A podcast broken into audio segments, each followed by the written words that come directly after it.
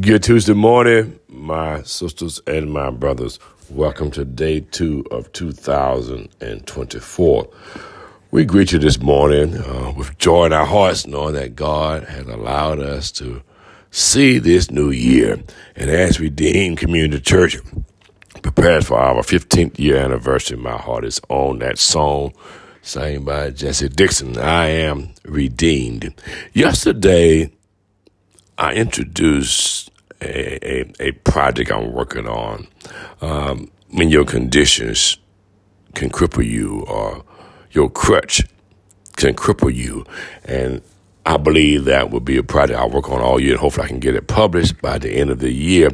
But let me read a scripture to you this morning, a couple of scriptures if you please. Acts 3. Now Peter and John went up together to the temple at the hour of prayer, the ninth hour. And a certain man, lame from his mother's womb, was carried, whom they laid daily at the gate of the temple, which is called Beautiful, to ask alms from those who entered the temple.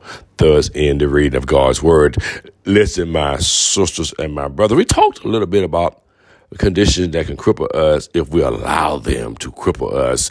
Yesterday, we talked about the community and our upbringing, and maybe some of us came from what we call broken homes, a, a uh, mother raising all the children, a father neighborhoods that were just infected and infested with drugs, alcohol abuse, sexual abuse, mental abuse, physical abuse. All these things that come against us are oftentimes designed to cripple us and, and have us resolve in our mind, this is the best for me. I'm, I can't do anymore because this is all I know. This is my environment. And people often label that a product of your environment. But I'm here to tell you that these people that brought this man who was lame from his mother's womb, they short sighted his potential.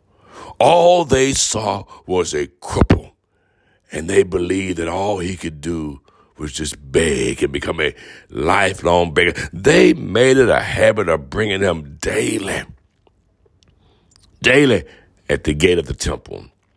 And so for us to move forward with life, we have to see these setbacks in life or, or these crippling conditions uh, as an opportunity to us to forge ahead, to move forward life. And that although I have strike one against me, oftentimes as we move towards Dr. King Day, we talk about being black in America and, and the challenges we face.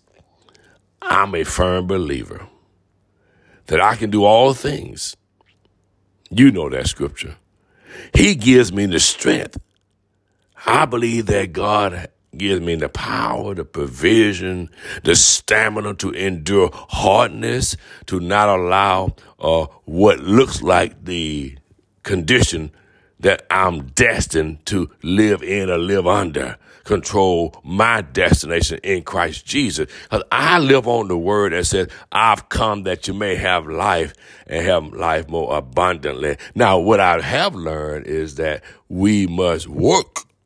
We must work if we want to improve our conditions. My sister got me a mouse pad, uh, and Churchill quote was on it, uh, is on it. And it said, difficulties mastered or opportunities won. So, brothers and sisters, don't allow man to determine your fate, your lifelong journey, because of their optical illusions, their optical deficiencies, if you will. That's all they can see because that's all they know. And you know Jesus Christ, and you're bigger and better than that. So, whatever condition, work harder, work smarter, live out your life in a way that said, You don't tell me who I can become. I can do all things through Christ. We've been redeemed, and we are blessed, and we are covered.